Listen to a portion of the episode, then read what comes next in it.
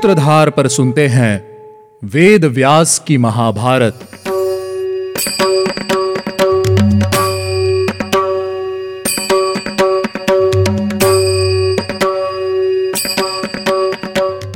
आप सुन रहे हैं सूत्रधार प्रस्तुति, व्यास जी द्वारा रचित महाभारत।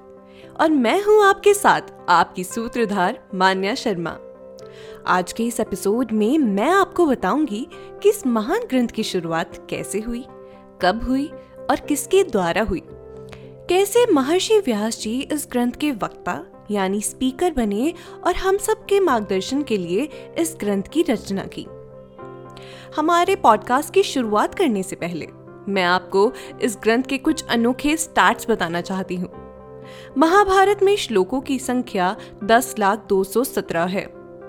जिसमें कि उत्तर भारतीय पाठ में छियासी हज़ार छह सौ, दक्षिण भारतीय पाठ में छह हज़ार पाँच सौ चौरासी और बोले गए श्लोकों की संख्या सात हज़ार बासठ है। क्यों? क्या हुआ? ये सुनकर आप भी हैरान रह गए ना? अब हम बात करते हैं विषय सूची, यानी कि इंडेक्स की। किसी भी कहानी की शुरुआत उसकी विषय सूची से की जाती है और हम भी वही करने वाले हैं। हर एक पर्व कब शुरू हुआ और कब पूर्ण हुआ, ये मैं आपको बताती जाऊँगी। इस विषय सूची का अनुसरण करते हुए ही हम सबसे पहले बात करेंगे आदि पर्व की। नारायणम नमस्कृत्यम नरम चैव नरोत्तम, देवी सरस्वतीम व्यासम ततो जय मुदीरियेत अर्थात भगवान नर, यानी के अर्जुन, और नारायण, यानी के श्री कृष्ण और उनकी लीला को प्रकट करने वाली देवी सरस्वती और इस महान ग्रंथ के वक्ता महर्षि व्यास जी को नमस्कार करके हमें इस महान ग्रंथ, जय, यानी के महाभारत का पाठ शुरू करना चाहिए है। आपने बिल्कुल सही समझा। महाभारत का ही दूसरा नाम है जय। एक समय की बात है। नौमिशारण्य वन में रहने वाले महर्षि शौनक के आश्रम में श्री लोम हर्षण जी के पुत्र महर्षि उग्र शवाजी का आगमन हुआ। उन्हें देखकर सभी ऋषिगण बहुत प्रसन्न हो जाते हैं। सभी ऋषिगण उनसे उनका कुशल मंगल पूछने के बाद उनको एक आसन पर बैठा देते हैं और इसी के साथ बातचीत का प्रसंग शुरू हो जाता है। सारे ऋषिगण उग्र श्रवाजी से पूछते हैं, महर्षि आप कहाँ से आ रहे हैं? अब तक आपने आनंद पूर्वक कहाँ समय व्यतीत किया? ऋषिगणों के सवालों का उत्तर देते हुए उग्र श्रवाजी ने कहा, महर्षियों, मैं कौरवों और पांडवों की नगरी समंत पंचक यानी के कुरुक्षेत्र से होकर आ रहा हूँ, जहाँ चक्रवर्ती सम्राट परीक्षित के पुत्र जन्मे जय के नाग यज्ञ में मुझे महर्षि व्यास जी मिले। और उनके द्वारा रचित महाभारत की अनोखी कहानियाँ भी सुनकर आया हूँ। महर्षि वेद व्यास जी की आज्ञा से उनके शिष्य वैश्वपायन ने महाभारत की महान गाथा वहाँ उपस्थित सभी ऋषिगणों को सुनाई है। ओम नमो भगवते वासुदेवाय नमः। और इस तरह भगवान विष्णु का ध्यान करते हुए महर्षि व्यास जी ने जन्मे जय के नाग यज्ञ में सुनी हुई उस महान गाथा महाभारत की शुरुआत की। हिमालय की पवित्र तलहटी में ध्यान और तपस्या में लीन, महर्षि व्यास जी ने अपनी ज्ञान दृष्टि से आदि, यानी कि शुरुआत से लेकर अंत तक महाभारत के हर रहस्य को देखा, समझा और मन ही मन में उसकी संरचना भी कर ली। अब रचना करने के बाद महर्षि व्यास इस उलझन में पड़ गए कि इस महान ग्रंथ का लेखक कौन बनेगा?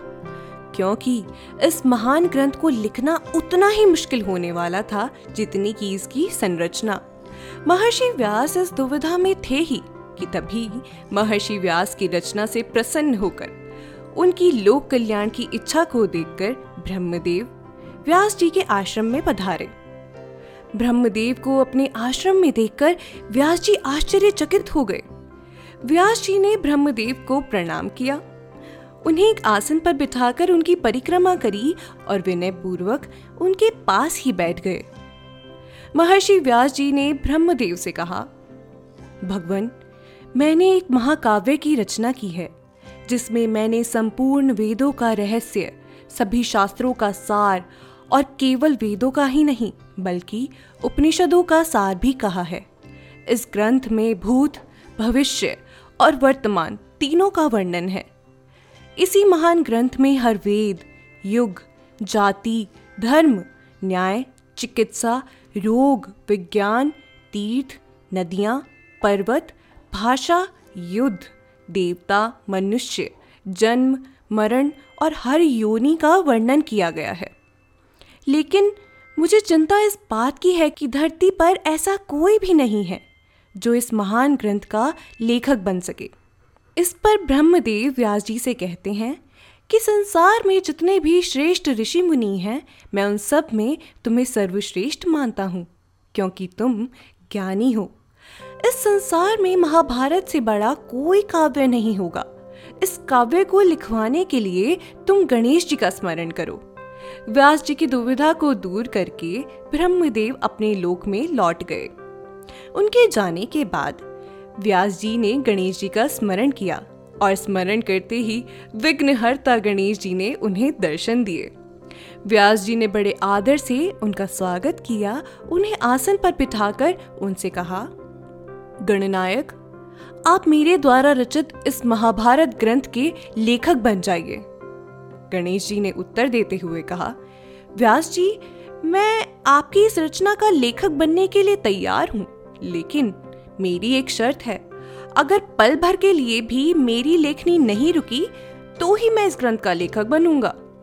कुछ पल सोचने के बाद व्यास जी ने उनकी शर्त मानते हुए कहा कि वो किसी भी श्लोक को बिना अर्थ समझे नहीं लिखेंगे। इसी के साथ गणेश जी ने ओम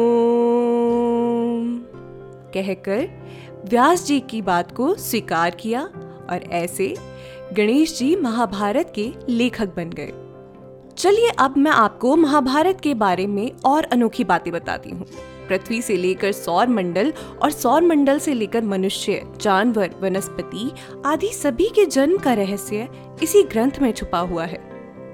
अब जिनकी कहानी हम सुनने वाले हैं, उनके पूर्वजों के बारे में और वंश शैली के बारे में थोड़ा जान लेते हैं।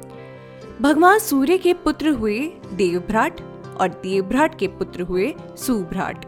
सुभ्राट के तीन पुत्र हुए दश ज्योति शत ज्योति और सहस्त्र ज्योति दस ज्योति के एक हज़ार पुत्र हुए शत ज्योति के एक लाख पुत्र हुए और सहस्त्र ज्योति के दस लाख पुत्र हुए।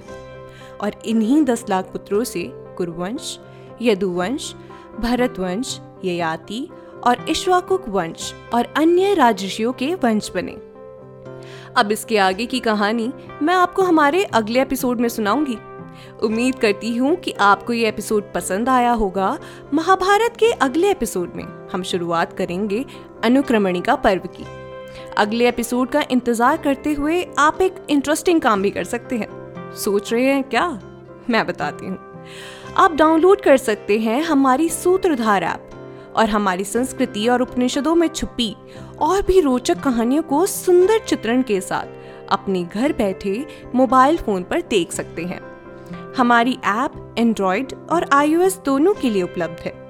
चलिए, मिलते हैं हमारे अगले एपिसोड में और जानते हैं महाभारत को और भी करीब से। तब तक के लिए सेफ़ रहिए और सूत्रधार से जुड़े रहिए।